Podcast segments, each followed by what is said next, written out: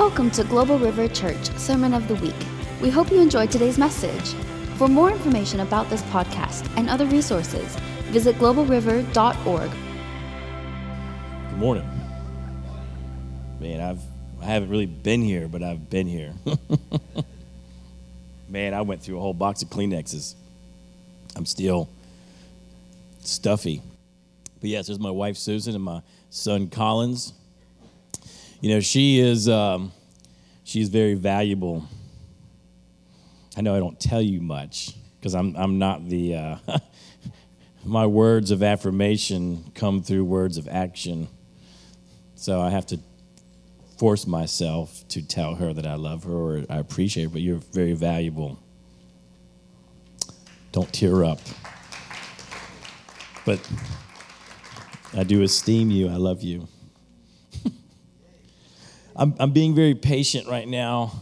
I um see I'm not here just to teach, I'm not here to talk. I'm here to follow. I'm here to listen. I'm here to release revelation or to create an environment for demonstration or an encounter. I can say all kinds of stuff, but I'd rather not say anything and just stand here and cry. And if the presence of God could manifest without me even speaking, you know what do they say in the past? You know, preach the gospel, use words if necessary. you know? So I'm, I'm, feeling the room. I, I, you know, I'm going to read the scripture. I got to read the scripture. Man, Romans, what is it? Uh, I want someone to read it for me. Romans 8, I think it's 26 or 29. Someone to read it for me. See, I believe that when I get an opportunity, because I'm not a minister in the sense of a career. I am a minister. I understand that very clearly. I understand the kingdom. I understand that I carry a ministry. But I'm a home builder, residential home builder. But I love ministry. When you understand the essence of what ministry is, is uh, let's see here, Romans 8:26. Who wants to read that for me? Okay, let me bring you the microphone so you can let it out in front of everybody.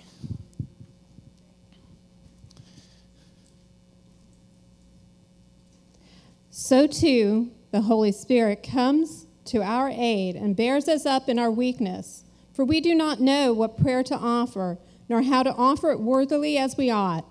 But the Spirit Himself goes to meet our supplications and pleads in our behalf with unspeakable yearnings and groanings too deep for utterance.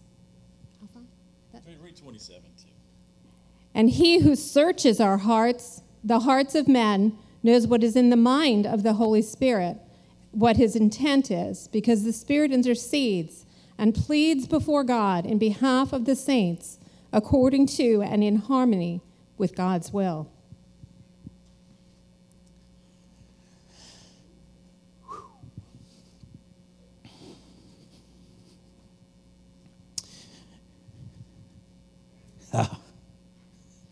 I just sat there earlier, and this has happened to me in the past, and I'm okay with it.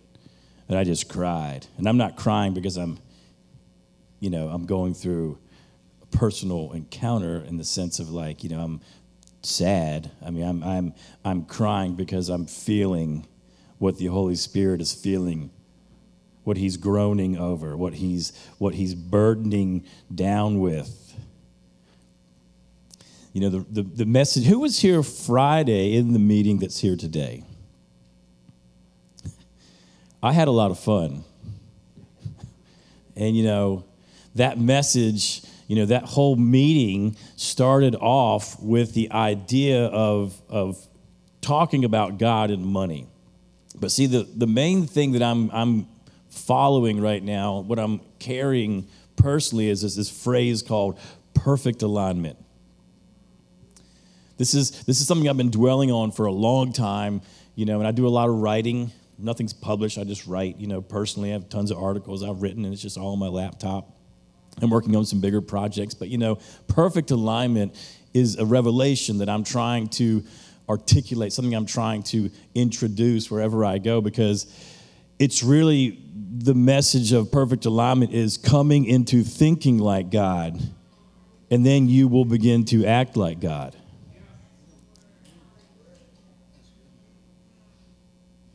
You cannot think like God and your actions not align with his actions. So if your behavior is not lining up with the way he acts, then you're not thinking like him. It's very obvious to behavior that does not come into alignment with the way God acts. It's all in scripture, but it's just very obvious. Number one, if you say you love somebody, you turn around and slander them and, and criticize them, and you're obviously out of alignment. The Bible makes it very clear that those who say they love their neighbor but then turn around and slander them, you're a liar. I mean, okay. So perfect alignment is this theme that I'm carrying, you know, and then Friday, you know, it was I knew this weekend was going to be starting with money, but it's not ending with money. But I'm telling you where it's going. It's going about the revelation of what is valuable to God.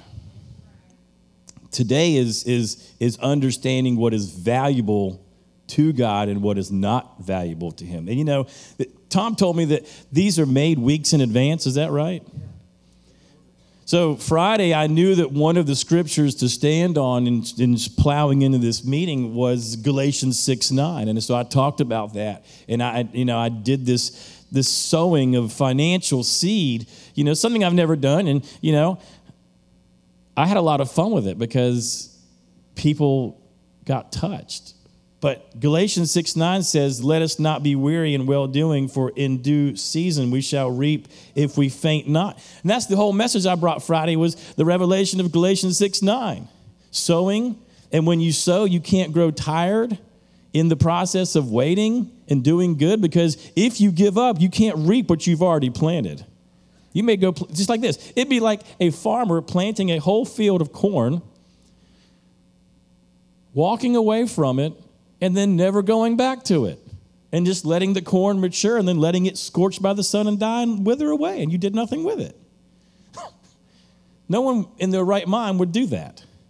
Now, if you plant something, you wait for it to turn into what you're expecting it to be, and then you go and you harvest it. God has planted a seed, and He's going to reap the harvest of that seed. Jesus is the seed in the earth. And that seed is going to bear fruit. It is bearing fruit, and it's going to come to fruition. That seed is still there. Now, the devil has planted his seed too. and it's, it's bearing fruit and it's multiplying, you know? And so I just thought that was really strengthening. Oh, wow, that's, this is made in advance, and that's what I brought into starting the meeting Friday. But today, the Spirit obviously had something different for me to experience. And man, my head is hurting. I mean, physically, my head was pounding. I stood up and I thought I was going to pass out. I got faint. I was fainting. And I, all I could think about was how much physical pain Jesus must have been enduring in his body in the Garden of Gethsemane, bleeding sweat from his pores. And I think that's actually possible Scientifically, there's a term for it, medical term. And he did that so that he could bring us into a place of revelation. So, perfect alignment, you know, obviously we become perfect because of the resurrection of Jesus. We become perfect in faith. We don't become perfect because we earn it. This is the, the basic, simple gospel. We become perfect because of faith. Now we're being perfected. We're becoming perfected. So when our thinking needs to be shifted or corrected, if it's out of alignment, the Lord comes in and He wants us to just change the way we think and think the way He thinks. I believe there's a huge revelation going on where, you know, there's who there's just, you know, I'll throw this one out there and we'll come back to it later. But you know, a lot of people are calling for unity, calling for social justice, calling for, you know, let's let's all get along. There's a huge, huge difference between calling for unity and demanding conformity.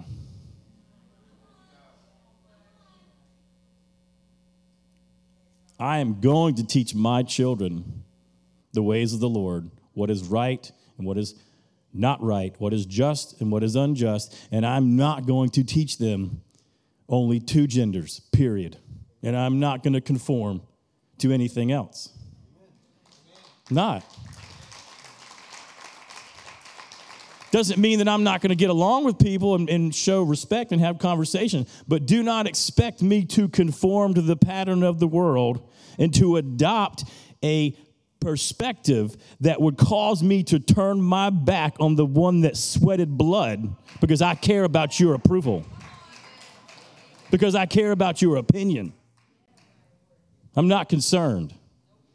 And if we truly love the truth, and if we embrace that the truth is living in us, how could you stand before the Lord one day and say, You were more concerned about what that person was saying than what I did for you?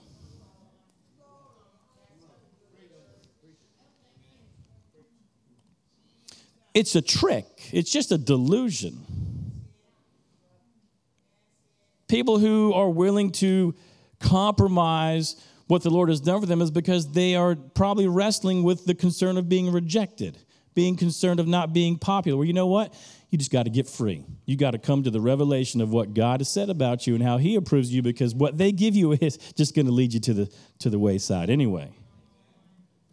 Kind of losing track here, but you know. So we have to define value.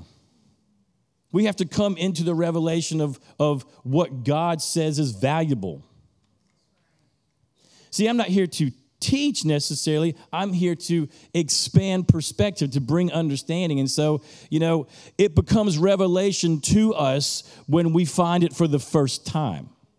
See, this is all there. It's all been there before we were even born. The revelation of God has been existing in the earth since day one. But see, it's masqueraded by delusion and deception. And it's it's this is not new. This is not new. This is nothing new. This has been here since the beginning. It becomes new to me though when I hear it for the first time. It becomes revelation to me when the Spirit births something in me and I start realizing, wow, that's been there the whole time. And there's a whole bunch more for me to obtain and to see that I haven't seen. Doesn't, doesn't mean that it doesn't exist, it just means I just haven't seen it yet. So there's a lot of hype, I think, associated with certain characteristics of the church and church leadership. Listen, I love the prophetic. It happens very naturally and things have happened in my life that just you know i don't ask for but it just happens. And it just means that the lord's trying to get my attention and he loves to communicate with me this way. It's just a language. It's all it is.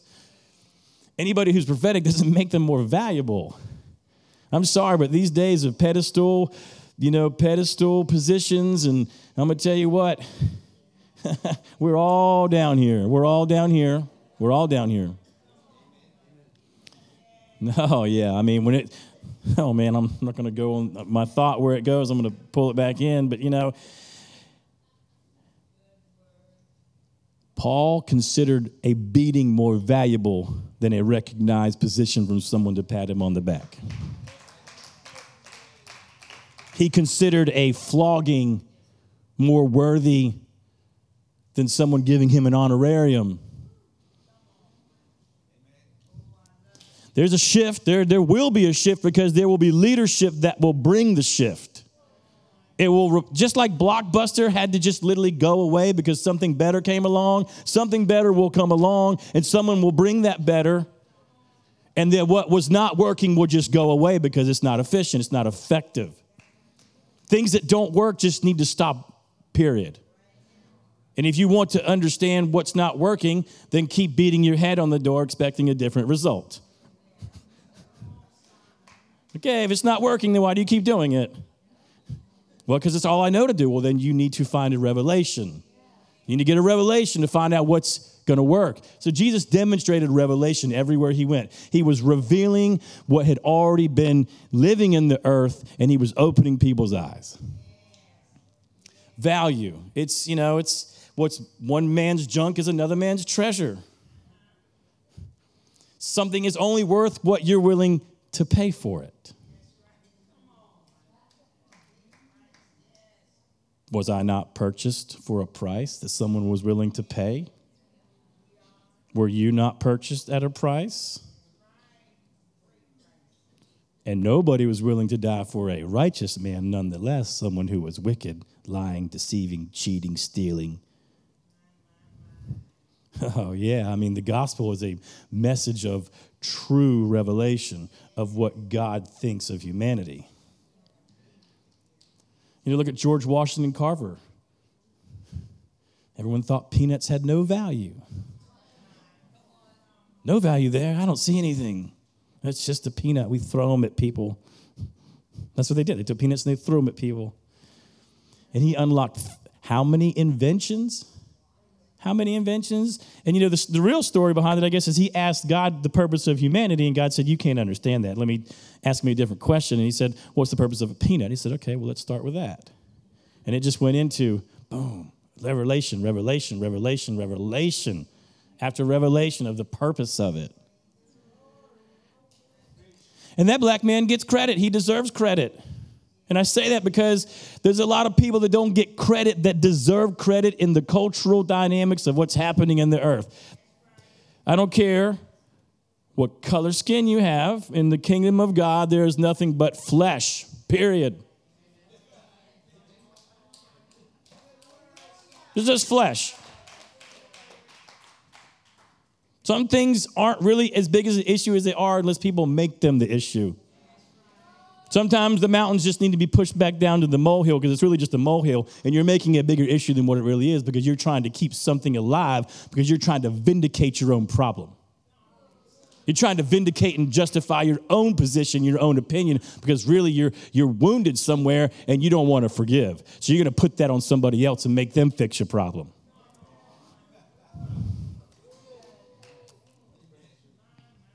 I'm not even raising my voice yet.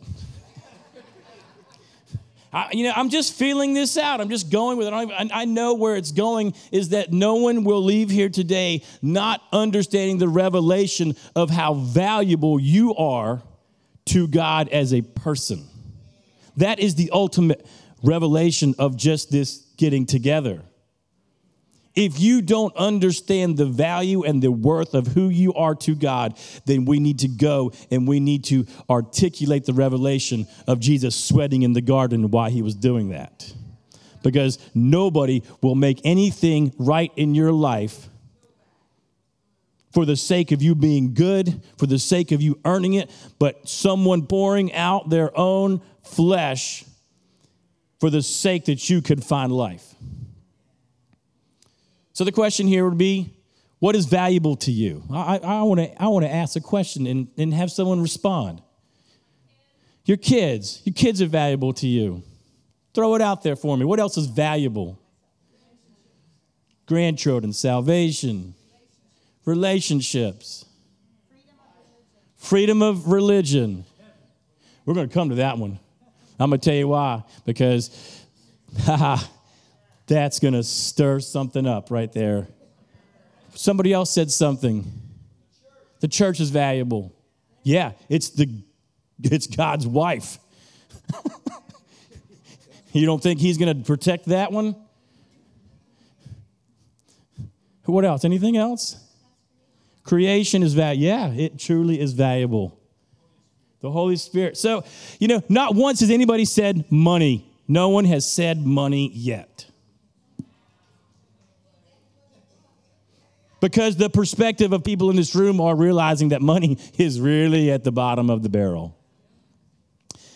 You said something ties into everything that's happening today. Do not chase the lesser things. Chase what is valuable to God. Do not chase the lesser things. And where are the lesser things? It's what the world offers. Oh, yeah. Man, I'm, I'm getting somewhere. And you know, I just woke up this morning and I was, you know, I was like, what, you know, you always just have to say, where are we going with this? The crying and the, the groaning, man, I don't, dude, my brain was hurting. I, I thought I was going to faint. I just cried, and I'm like, Lord, whatever, just keep pouring out the groaning. Because the groaning is the Holy Spirit wanting to reveal the revelation of how much you need to believe. You need to believe how much God is in love with humanity. And if you don't believe it for yourself, it's not going to be real for the people around you. You can't sell what you don't have. You can't impart what you don't own. You know, that, that, that's a good point. It's fun to preach when people are supporting you. The real test of your faith will be when you preach to people who are trying to stone you. You know, and that's that's very true. It's easy to to bring something where you know that people are welcoming you because they think that you have something to impart. It's so much easier because you think, but you know, these people are embracing me because I'm a guest, and you know. But listen, I like being here. This is fun. But I'm gonna tell you what, when I'm out and just living life, and I find myself in a unique situation where I have an opportunity to do something with the Lord, and just hey, let's do this here. Let's let's do this. The risk is they may not like what you say because they don't agree with it, or they may feel like you're missing it. The real test is moving in faith where faith is not existing. There's faith in this room, but there's not faith out there. So you have to bring faith in an environment where faith doesn't exist, really requires you to find out if you really believe what you say you believe.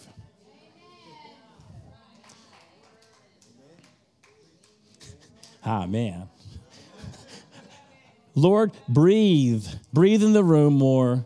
Let this Spirit move on people. This is, this is about people encountering you right now. Let shame leave. Let shame leave this room. The weights of not feeling worthy leave the room right now. Let the ministry of the Spirit start moving through this microphone. That, that's why we're here. We're here to see you release ministry, to release life, not just to impart a, a good teaching I don't want a pat on the back. I want to see the demonstration of the kingdom when someone leaves here today says, Man, I left free. I left free and I came in enslaved.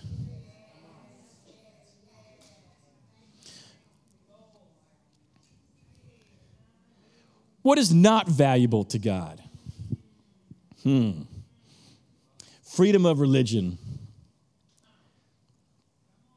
is he really all that concerned about you having a legal right to speak on his behalf, whether or not the government wants to shut you up? He does not. Now, he's given you freedom of religion, he's given you freedom of will. But what if someone says, if you confess the name of Jesus, you're going to prison? This is not in America, but boy, is it real everywhere else. It is real in the world. You know what? That million dollars is a drop in the bucket for the faith where you're going because the Lord will say, you know what?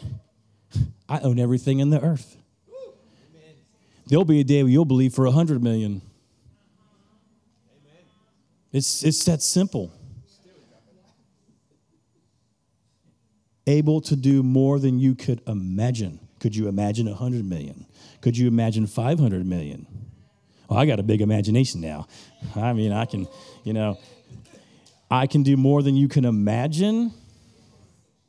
You know, Peter walks down to the fish. I'm supposed to find some money in the fish's mouth. Okay, I'm, I'm finally I'm going to believe after seeing so many demonstrations. I'm going to actually believe this, and that's how that works in our life. It takes time and time again for God to show up, to demonstrate, to show you that I can do what I say I'm going to do. Eventually, you're going to get it because I've done it so many times, you can't ignore it.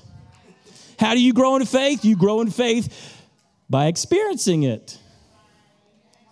You hear it from the word, but then you see it become a reality. I have seen the bank make a $80,000 mistake in my construction business because I said, Lord, I am running thin on cash flow. You need to demonstrate now, else I am missing $100,000 with the bills in the company.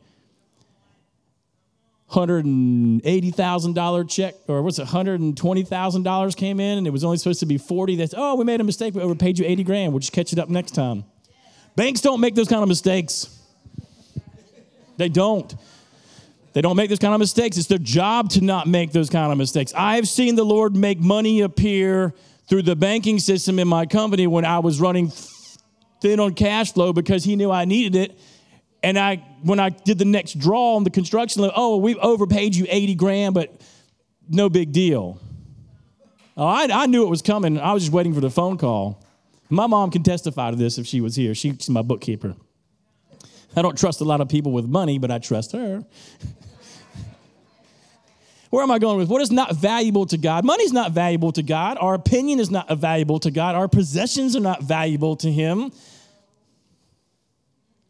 Technology is not valuable to Him. It's not. Now, I love technology, it's a great resource. But when the power shuts off, the only way you're going to read that Bible is if you got one. I mean, I love technology. You know, you can go and find scriptures you can't remember in a blink of an eye because you, oh, I remember that verse, and here it comes right through the Google search. That's awesome. I love it. So, what is valuable to God? Hmm.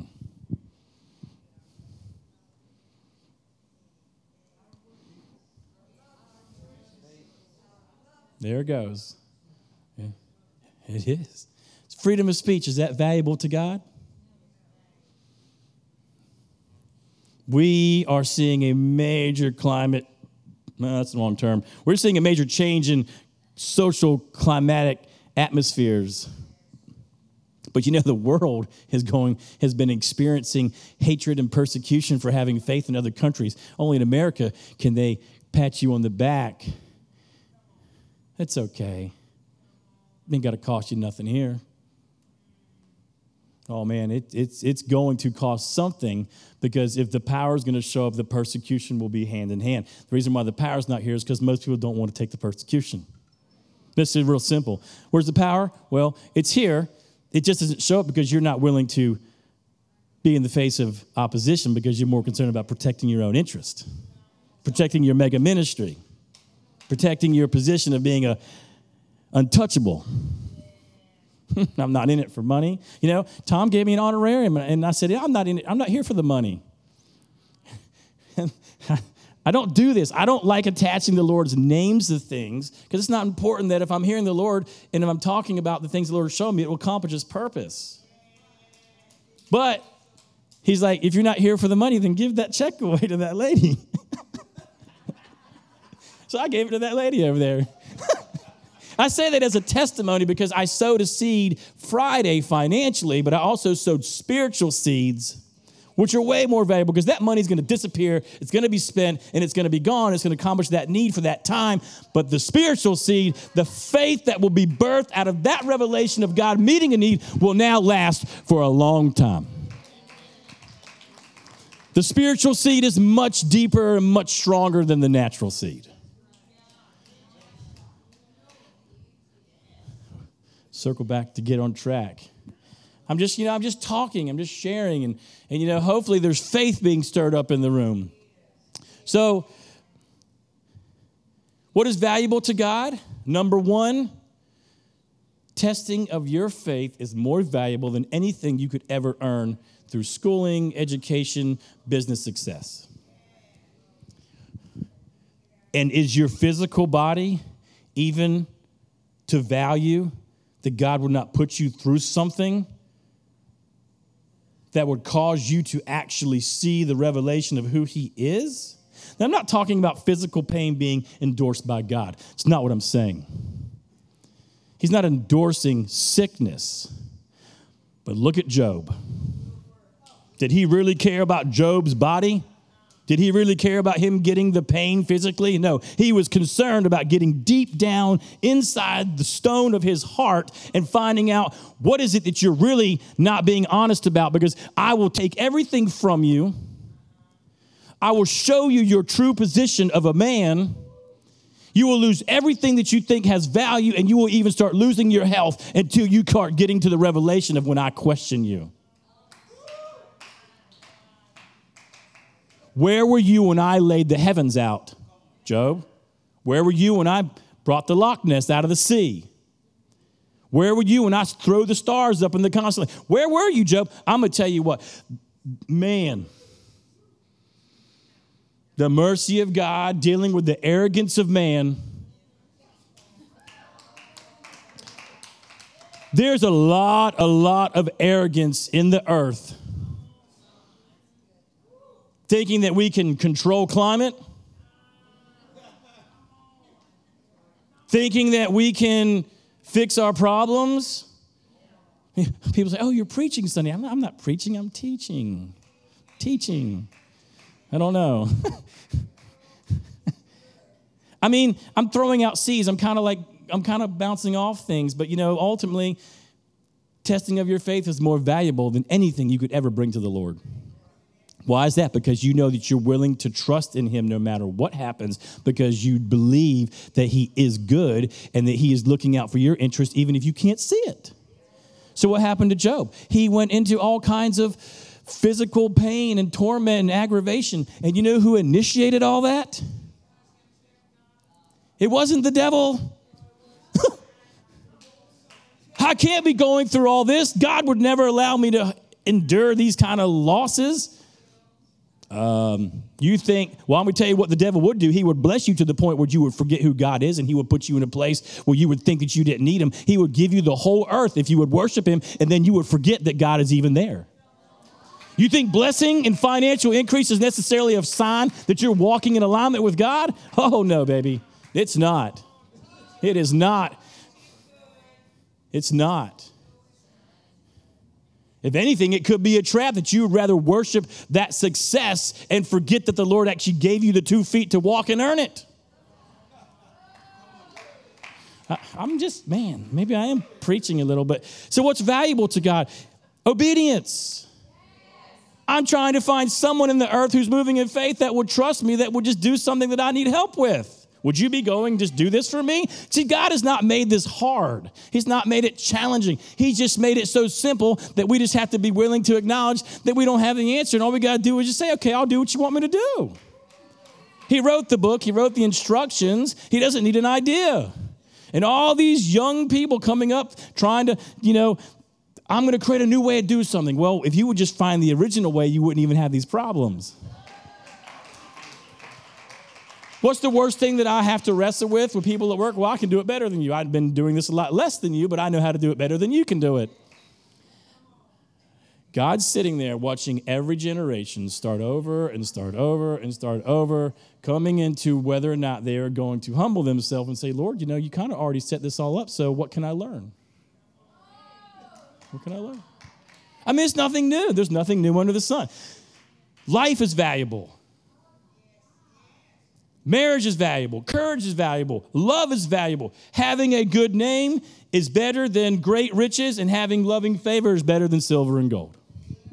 That's Proverbs 22 1. What is valuable? That is the question. What is valuable?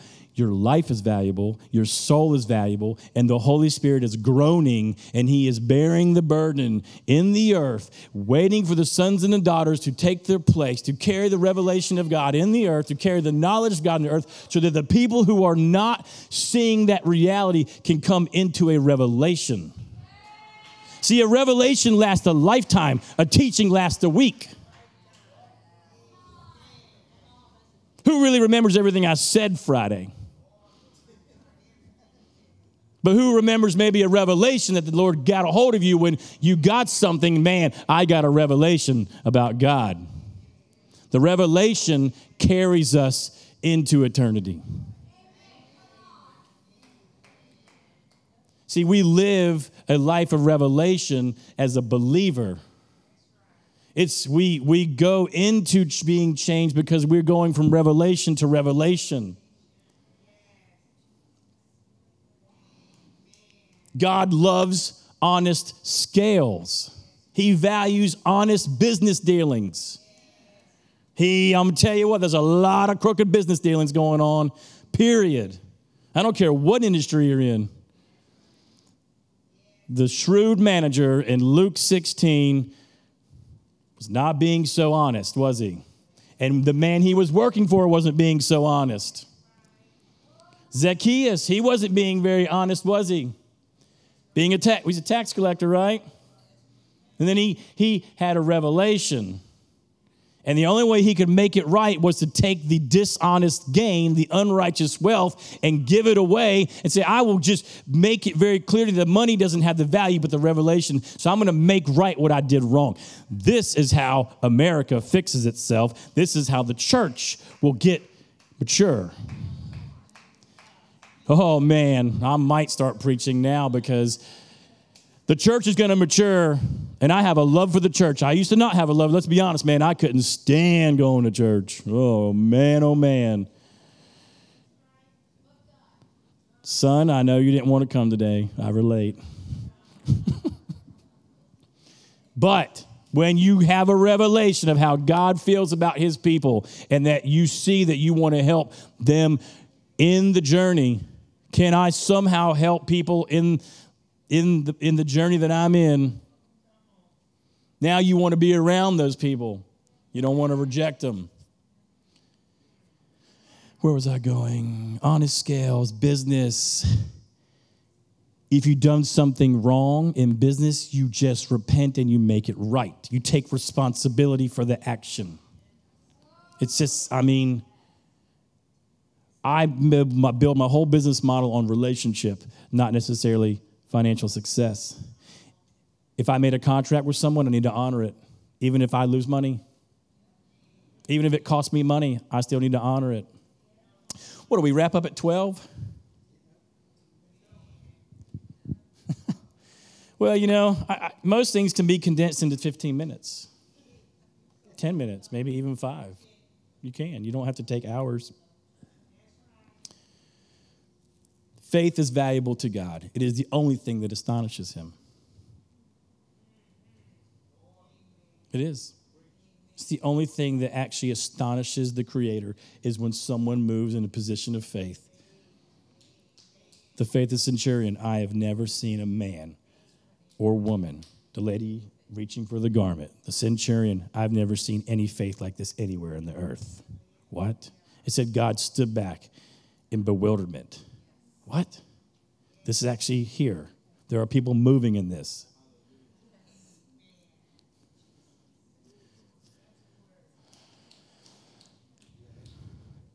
Here's the ultimate driving force of what is going to cause the church to separate from those who truly will refuse to conform to the pattern of what the government or what the world is trying to shove down our throat. Sorry, man church belongs to a higher authority. If you do not love the truth, you will exchange it for a lie. You will. If you do not love the truth, you will exchange it for a lie. You will not protect it because you don't value it. You will not defend it because you would rather believe it's more important to people believe that it's okay to have a confusion about your gender. No, it's okay. You, you, you can believe. No, it's really simple. There's lies and there's truth. And there's a lot of lies, there's only one truth. Same problem, same answers. It's the same problems, same answers, still dealing with the knowledge of good and evil. The only difference is I'm alive in this generation where the previous generation has passed off. The question is Did the previous generation sow the seed to receive the kingdom, to receive the knowledge of God, or did they miss the revelation and they let their children believe anything they want. See, the enemy is doing everything he can to sow his seed too. And he is sowing his seed and he is reaping it a lot faster than the seed of truth and the seed of the kingdom. But it's coming, man. People, people can feel the spiritual tension. They can feel the spiritual tension. They can feel the groans of the spirit bleeding over the body. It's time for you to start bearing the burden of God, bearing it with Him, because I'm going to move, but I'm going to move when you actually start moving in faith. Don't put the move of God on God, don't put it on Him. It's done. He did what was needed to be done so that now you can move in faith and bring the kingdom. You can give money, you can move in faith and you can pray for the sick. You can become a testifying witness to what you see. See, the move of God is truly contingent on those who are willing to move on the faith that brings the kingdom. It's in the room. There's power in the room. There's faith in the room. See, the call to unity cannot be compromised through a deception of conformity. And I'm telling you, there needs to be a dividing line. It's already there. The plumb line was set in, is it Hosea, I believe? It was set in Hosea. The plumb line is still in the earth. And the church will not be conformed to a darkness. There will be, there's nothing wrong with saying there needs to be separation. There needs to be separation. I'm not telling you what you cannot accept and what you cannot reject, but you're not going to tell me that I have to conform to what you believe if I disagree with you. It's not gonna, it's, it's not gonna happen. It's just not gonna work. It doesn't work like that. Everywhere else in the world, people will say, I'm sorry, I will bear the burdens of Christ. I will take the beating, I will take the slander, but I'm not gonna turn my back on the one who raised himself from the dead to give me life. Because I'm looking for some sort of opinion or approval or stamp of your, you know, recognition. And I'm definitely not doing it because I care about building a ministry to have mega money. I mean, there's just, it's just, I'm just stirring the pot a little bit, but if you value the truth, you'll protect it, you'll defend it, and you won't turn your back on the Lord. You borrow money and don't pay it, that's still turning your back on the Lord. Man, I'm, man, I'm not beat, I'm not beating people up. I'm just the Lord says he hates See, we think that the only time we turn our back on the Lord is when we maybe look at something we're not supposed to look at. But you know what? Dishonest business dealings, not paying, oh, I'll pay you back, and then you never pay him back. Even it's five bucks. The Lord says it's wickedness for the people to borrow and not pay back. There'd be a lot more people happy if they weren't being swindled out of money. If I tried to beat contractors down and make them work for free, that's not being honest scales. And everyone knows that the church and the government needs a revelation on balancing the scales and stewarding money. And I can't get it. I'm not a pastor, and Tom's willing to let me come in here and be, you know, a, a, a, guest speaker. And see, see, this is more valuable to to see if the Lord's given me revelation. Does this spur someone into believing more of what the Lord is doing? Five minutes. We'll wrap this up. And I mean, you know, Aswan, did you ever did you get any prophetic ministry? You did. Okay. So. Started Friday night off with understanding that God knows you have needs. You know, if the song says, God, all I need is you, all I need is you, that's, that's not really true. Because Matthew 6 clearly says, I know you need clothing, I know you need food. God, all I want is you, but I need some clothes, I need some food. You know, people come to know me, I'm not a practical kind of guy. I'm very lavish. I just bought a new truck and I put some big 22 inch wheels on it. You know, I mean, I, I bought a Mercedes eight months ago and I was like, yeah, I'd wrestle with that one a little bit. I wrestled with that one a little bit because it was very lavish and it's a very fast car. And you know what? I'm going to sell it because I probably rushed into it. My wife said, You should really think about buying this car. You, it's, it's a deal, it's, it had a discount on it. And I just, you know, see, the more money you are entrusted with, the easier it is for you to spend and be more tempted. You can't you know, you faithful with little, you faithful with a lot. But you know, I've, I've learned over the years, I've been very irresponsible financially. Uh, tax man can wait. I'll pay him in a year or two. Just file an extension. Oh man, that's not honest scales. I've had my fair share of being corrected and disciplined with the Lord about managing money. And, and he told me this early, early on in my early 20s. He said, You will never understand how to steward real power until you learn how to manage money. 20 some years later, I'm starting to realize wow, managing money is really more valuable than the money because I'm trying to find the riches like Peter say, Well, I don't have gold, but I'll give you something. I still, you know, I see people, you know, sir, I see you in, in back there in the chair, and I'm sure people have prayed for you a lot, right? Lord try to heal you. You'll walk one day you will be walking one day. I mean, you know, and, and the church feels compulsion to try to always encourage someone, you know, you'll be walking one day. You'll be with the Lord and you'll be, man, you'll be running faster than you can even imagine.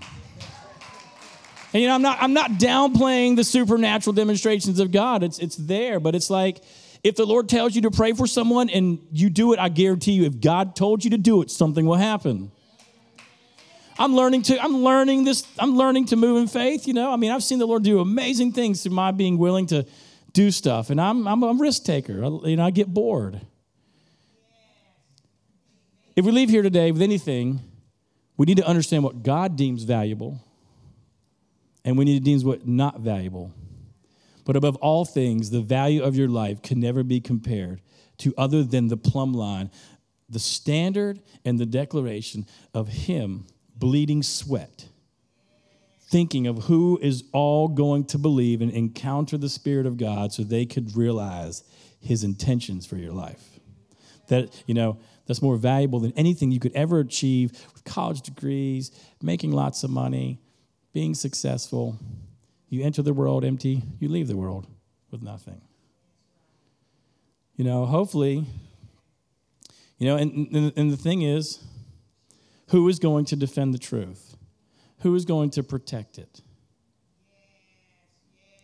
When someone puts out these posts, someone puts this stuff out there, are you going to defend it? That's a lie. That's a lie, man. That's a lie. There will be a separation between lies and truth. It's just that simple. It's just that simple. There, there has to be a separation. As when you want to come up and give some personal ministry. If anything, I, I hope the Spirit is moving on you, that He is He's putting a groaning in your heart to, to feel, to feel how the Lord feels about you. He does feel, he feels deeply affectionate about everybody in this room.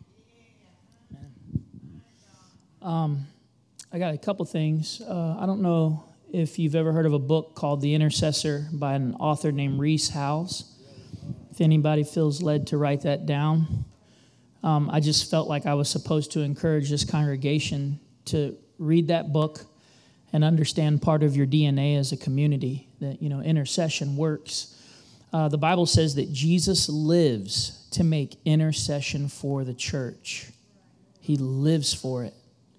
If you woke up this morning and you wanted to know what he's living for, there it is. He lives to make intercession for the church. That's what the Bible says. And so I encourage you to take a look at Rees Howells' life um, and how he lived and the, one of the stories that came to my mind, and maybe that's the one I'm supposed to encourage you with, is the Lord told him to go and purchase a property for a school so that he could teach the way he was living.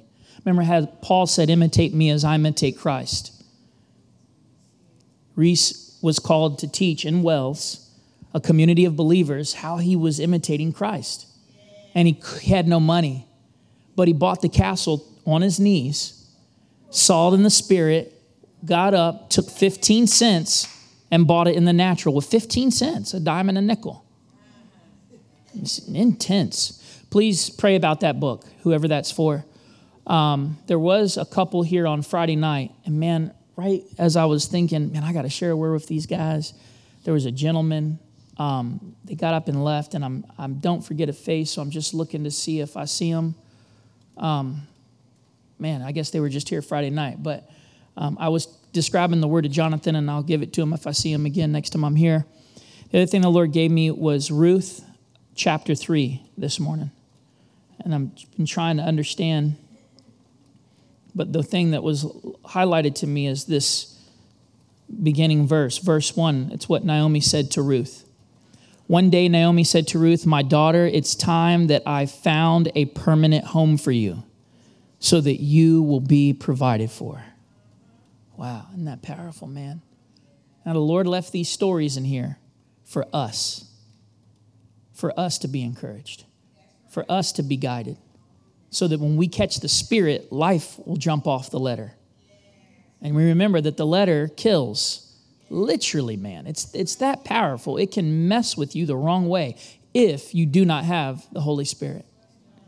If the Spirit of God is not with you, this Bible, I'm sorry, it's my phone, my Bible's in here in my app. This Bible will kill you. The letter kills, but the Spirit gives life. The spirit of religion kills, but the Spirit of Christ gives life. The spirit of legalism kills, but the Spirit of life, the Spirit of Jesus gives life. And so, someone in here, uh, I felt like the Lord was highlighting the second part of this with Ruth um, to encourage a woman. I don't know who it is, I don't know most of anyone here. Um, I encourage you to look at chapter 3 and recognize what God's doing for you right now. Pray about chapter 3 and recognize what God's doing in your life right now. He has a kinsman redeemer for you. I don't believe this church needs to be redeemed. So I believe that word's for an actual individual. This church is fully alive and awake in Jesus. There is a, a woman in here that needs the kinsman, kinsman redeemer. And God has appointed that person in your life. They're there. And He's going to show you how to put the pieces together. Um, the young man that's standing at the back door in the green shirt, um, I feel like the Lord has given you a prophetic anointing. Uh, for you, the, the, the, strength of it is in the word of knowledge. Um, raise your hand at me right there with the green shirt. What's your name? Joshua, uh, the Lord has given you an anointing um, with the prophetic word, and there's a strong anointing on the word of knowledge. Now, a word of knowledge is when you speak to somebody something that's in their life that you can't possibly know, but you heard it from Jesus, and He gives it to you so you can give it to them. Then they have confirmation. Oh my goodness, the Lord is here. What is He wanting to say? Then you can prophesy. But He's given you an anointing for the word of knowledge so that you can prophesy a word of prophecy. And the, the other thing that I saw, um, the Lord had anointed you. This may sound weird. I'm going to remind you the Bible says, Let God be true and every man be a liar. I'm just a man, so you'll have to test it with Him. Throw out all the bathwater, and hopefully we get something birthed. But there's an anointing for you as a designer. And the Lord has given you an incredible anointing, an incredible eye, a keen eye to see design. And I encourage you to really invest yourself in that area. Ask the Lord, test it with Him.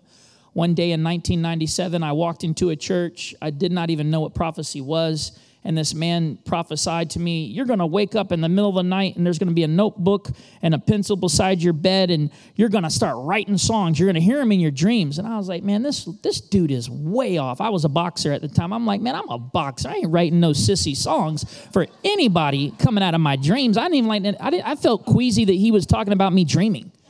And I want to encourage you.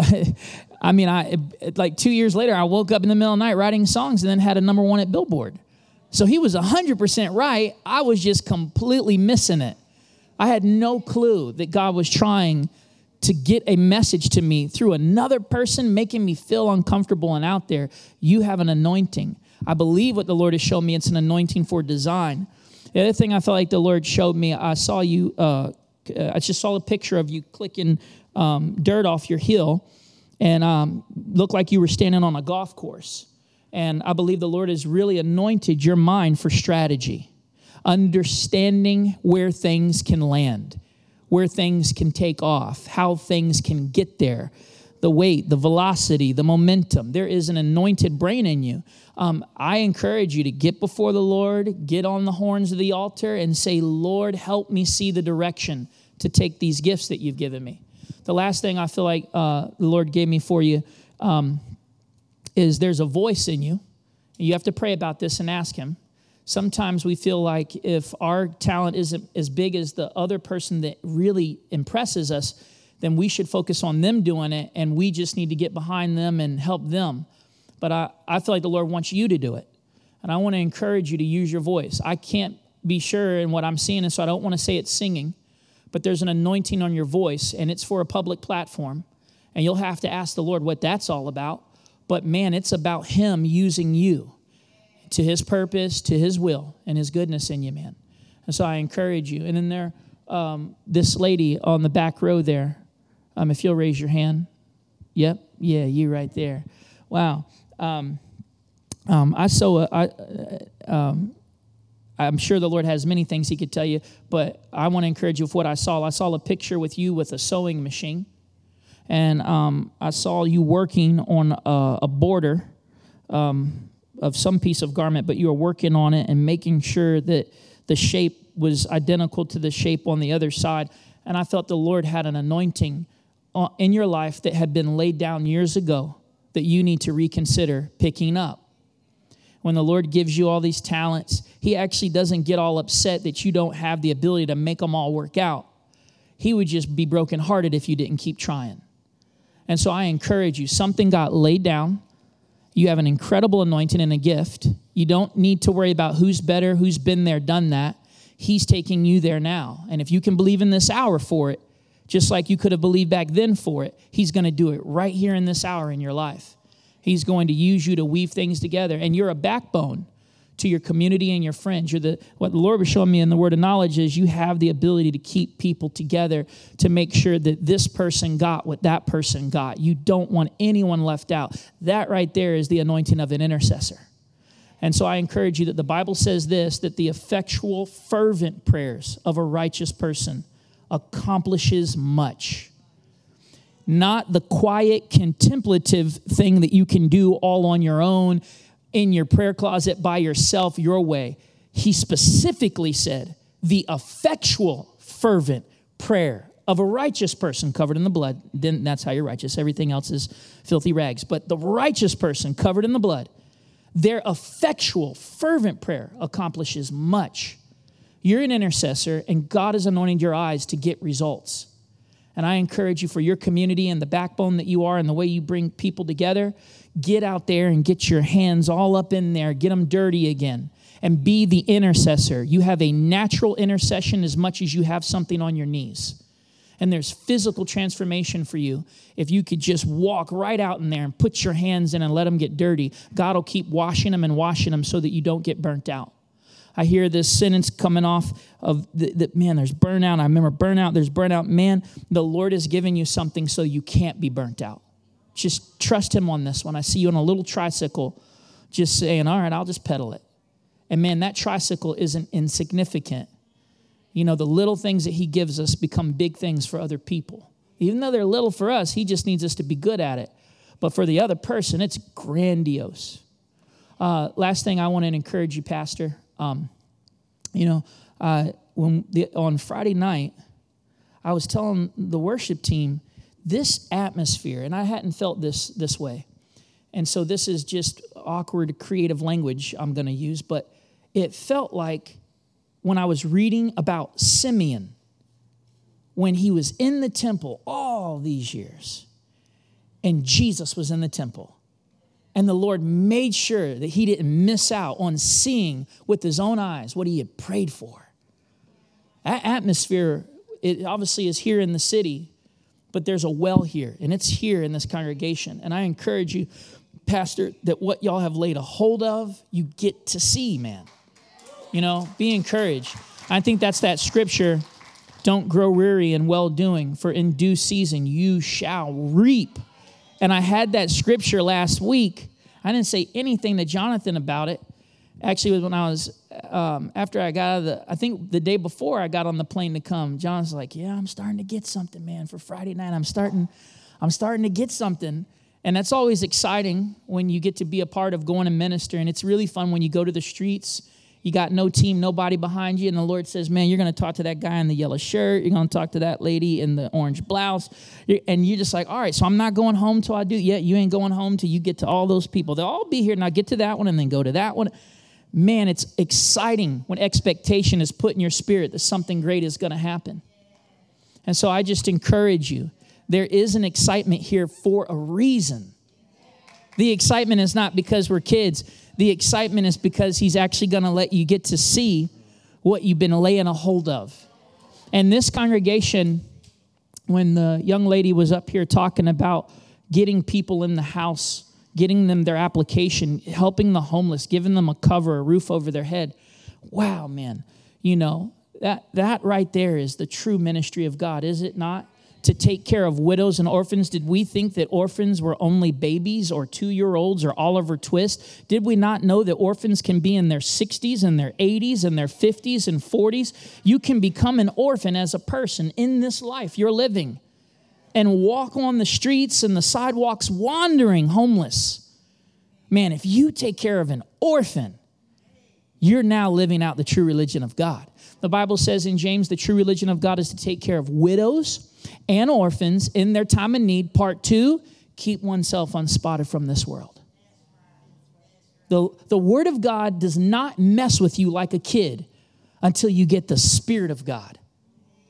It doesn't. It really just looks like something hard to eat, something hard to digest until you say, Lord, just give me the Spirit so I can read this word and get it for right now. And I encourage you, whatever y'all been praying for, and that prophecy, um, and this is how I end it.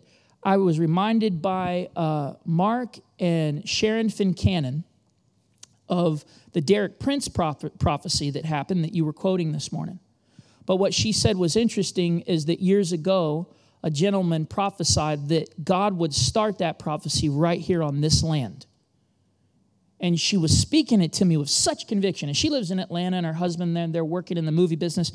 And I met them on a divine appointment in 06, and now here I am this year called to be in relationship with them. And I'm listening to them tell me stories about Wilmington. I started coming here again in 2017, bugging Jonathan and bugging uh, Travis and bugging Micah and all these guys that I knew from Morningstar in 99 that were on fire. I'm like, I came to the city and I'm like, where's the prayer meeting at? And I'm bugging Jonathan. I'm like, Jonathan, where's your prayer meeting, man? You were this crazy dude full of faith on fire. You challenged me. You would speak at Morning Star School of Ministry from behind the pulpit and hoop and yell. And I was, I was chasing the lesser things. And listen, the Lord told me not to lose hope. I had no choice but to keep coming to Wilmington. These men were all going to wake up, and I was going to find a river here. Yeah. I know I'm in the river. I, I know I, I don't, you know, and I, I'm, I'm called to live in Monroe, Georgia with my wife and five kids, and that's where we are. But I'm telling you, I know this is a river. If you could know that you're in a river, that you're in a moment of time, man, I, I mean, I'm 42 before I realized it. My 12 year old literally probably thinks I'm 20 something because I'm still a kid and I play. But I'm telling you, I can't even believe I'm 42. I don't understand how I got so old so fast. Listen, we're in a moment of time. Now, I have caught a hold of this river and I'm here. Y'all's prayers not only healed my son, my son came out of my wife's womb on the 18th of December, two, two boys, but my twin, Arrow, and he didn't have his head covered. There was no flesh on him. I watched the doctor pull him out and there's no flesh on his head. His eyes don't open. He can't hear. He can't make noise. He has extra fingers on both hands, an extra toe on his right foot, a side of spina bifida, and all these things. And the doctor had already prepared us. And this baby's not going to live for more than five minutes. They never do. And he's still alive. This is the church that laid hands on me and prayed for me. I was in this river and I'm not one to speak about things that I'm already in a fight and challenge about. I'm a competitor. So if it's time for the battle, I am internally ready. I don't want to talk, I just want to do. But this congregation laid hands on me, prayed for me, and joined with me and my wife. And not only did my son get his healing to live, he also got a healing. I mean, the state paid for every bill. I mean, that they were trying to tell us, they sent us a social worker at the hospital and I'm watching all these amazing, I didn't even know there was a such thing called a NICU, you know, a, a form of ICU for babies. I didn't even know. I didn't even know that men and women were passionate about working with children with disabilities, just loving them, just walking around, holding them and playing with. I had no clue. And the social worker kept saying, Look, you just got to trust me. We can help you out. You, you, and I'm thinking, I got this, man. The Lord knows how to supply all my needs according to his riches and glory. And and, and, and, we woke up and realized, wait a minute, this woman's saying something we got to hear. And they pay, they've already paid over $300,000 of every surgery and every bill. That, yeah, that, that, that was, that happened in this church. I, I, I told my wife, a lot of people have said some prayers for us, but I felt something physically on me. And I don't like to feel things from people, and I don't want people laying hands on me unless I know you're pure and your eyeballs and your life haven't been seeing stuff. I feel things, so I don't like being touched. And man, I'm being touched and anointed by everybody up here. And oh my goodness, I felt something. And I'm so grateful for you guys. And I know you've been praying for my wife and me and my kids. It's such a gift. I'm so grateful that when I wake up, I know people are praying for me to help my baby boy overcome this thing. You know, and you guys are a special river here. This is special. If you young people dig in, if you want the anointing that you read about in these books to hit you, here's how I got an anointing. I would wake up like a madman and stay in my closet for two, two and a half hours a day saying, God, I'm going to give you a 10% tithe of my 24 hours. And then I got crazy and I get on my knees and I'm young and I'm like, my knees hurt. And I'm like, you know what? I don't care if my knees hurt. I'm not going to get off my knees until they stop hurting because I'm not here to worry about my pain. I got weird and radical about being in his presence. And I want to encourage you if you want the anointing and the oil of heaven to hit your life for every gift you've been given that makes people like me look better than I really am, just live in intercession. If you take care of God's things that He's living for today, He'll take care of all your things as if, oh man, that's just a bit, that's, that's nothing to me. We got this. Let's go help this person, that person. You'll do it all on your knees. You'll travel from here to Bangladesh on your knees in the Spirit. Send the word. It'll begin to happen. God covers all your needs according to His riches. If He owns the cattle on a thousand hills, He owns all the hills too. Amen. Yeah. Um, Hey, man, I want to share something with you, you and the black hat. I wake you up. God is Eric. Um, the Lord is trying to get your attention. I mean, he, he's fighting for your attention. He's competing for it. Everywhere you go, you're going to be disappointed until you find the answer. Everywhere, man. Everything you're touching right now, everything you're putting your fingers in, every person you're hanging out with, they are all going to fail you. They are. They're going to disappoint you, they're going to fail you. And I'm encouraging you because what you're feeling is God competing for your affection. He is competing for your attention because what He has for your life is only going to come when you actually are willing to trust Him. I hope some of that makes sense because that's deep, man. That's going deep into your heart. I got some on that, uh, Jonathan. What's his name again? Eric. I, and I see, I see. Uh, hold on, don't lose your thought. Y'all. So, hey, if anybody feels like they need to go, don't feel like you have to stay. But if you're okay with me giving a little bit more ministry, because I get uncomfortable when meetings get long, but people may have things to go do, and it's okay to stand up in the middle of a meeting and leave. It is. It's, it's nothing. Just go ahead, you know. But I'm not kicking you out. when you run and when you take off as fast as you can, the only parachute that's going to stop you from going to the end is when the Lord reaches his hand out.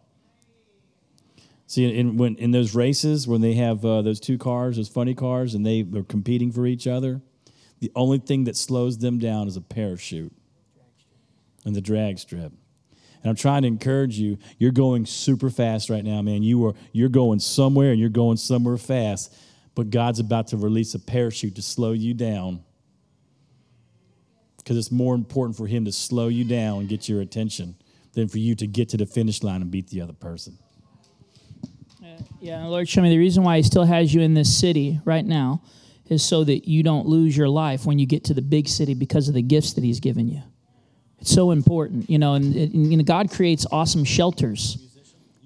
I don't know, but I saw a piano and I saw a baseball so I'll start with the baseball. Um, you know, I saw I, I saw you you know smacking the ball, and there was a gift for it, and but the ball was boomeranging. It kept coming back, which is completely unnatural in baseball. I mean, no baseball can boomerang. And so you smacked it again and it boomeranged, and you smacked it a third time and it boomeranged. And whatever position you had yourself in on that field, you were in the wrong place to make an impact. You just need to reposition yourself on the field to make an impact. Okay? And you know, a baseball field, the design is on that diamond. And there's so much process for that diamond to be great, for that diamond to be beautiful to everyone and not just the one person, but for everyone to like the diamond.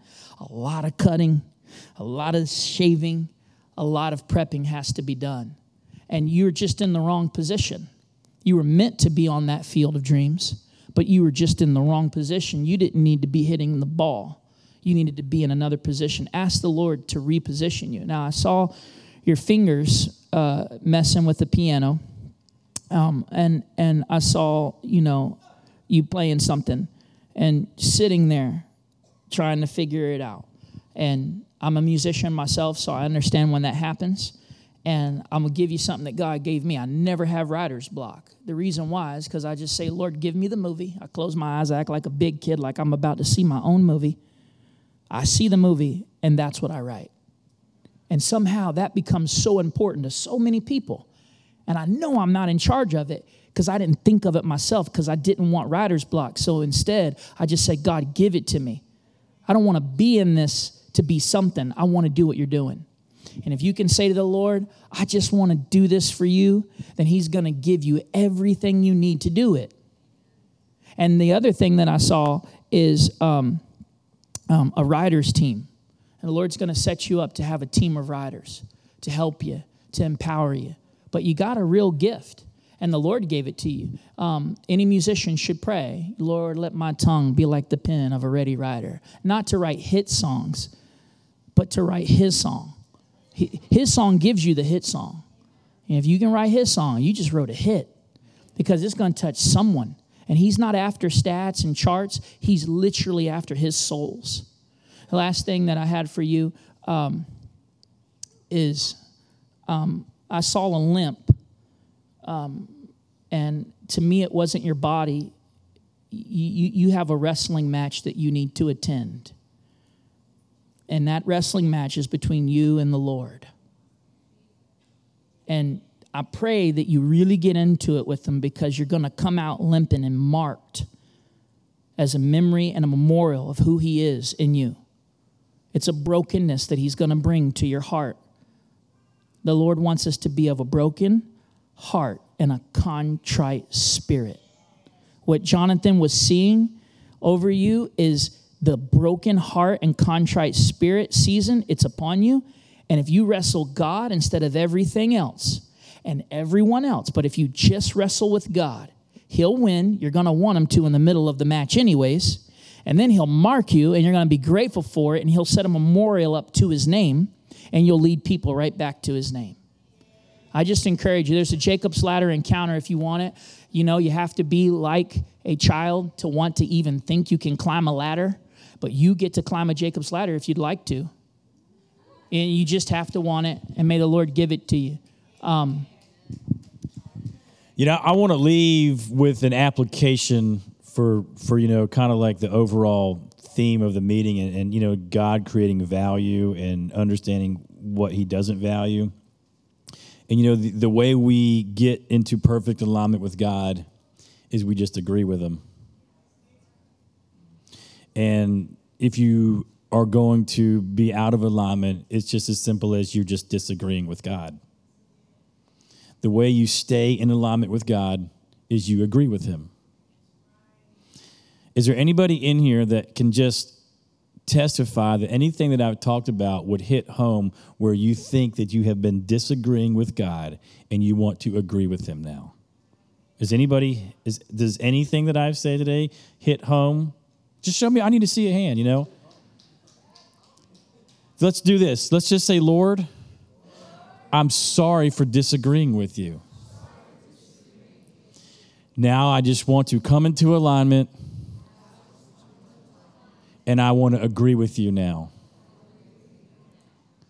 Thank you for being so patient and merciful with me as a daughter and a son. Holy Spirit, breathe on everybody in this room. Let the revelation of how valuable they are, the worth of who they are, saturate them and haunt them the rest of this week, that they cannot escape the revelation of how valuable and how esteemed we are as a people that love you, but also because you loved us enough to redeem us. Is there anybody here wrestling with their agreement with the Lord on a personal level on whether or not you are just choosing to like be, you know, indecisive or confused on whether or not you really want to follow him? Is there anybody in here in that place? See, I don't really do the altar call thing, but you know, I just figured I would pray for you. If no one's wrestling with that, then yeah, that's that is Lord, thank you for such a devoted group of people. Got one more thing. Last thing I have for the gentleman is uh, Ruth. Um, it's chapter th- uh, chapter three and uh, verse three. Uh, now do as I tell you. Take a bath and put on perfume and dress in your nicest clothes. And when I saw, when I saw the word clothes, uh, the Lord wanted me to give you that too. That there's an anointing for designing clothes. There's an anointing for branding and clothing, um, and you need to have some serious faith to get that portion of your project done and get it done fast and swift so that God can do the next thing. But there is a gift with you with some really nice clothes. It's right there in the Bible. And I feel like that was supposed to be an encouragement to you. Uh, and I'm sure you don't need a bath. If you like clothes, you're probably clean. But um, that was it. Praise God. Well, let's uh, let's stand to our feet. I think we got a lot of nuggets this morning to go and process through. Praise the Lord. How many of you were challenged, huh? You know, I, I'm just grateful for God bringing all the different talents to come together to bear. So, Lord, I ask that you just, I agree with John, let the revelation of the, of the value of God and the things that are important to God take root in us. So we bless now, Lord. I want to invite our ministry team. If you're here, you need any personal ministry, come on forward.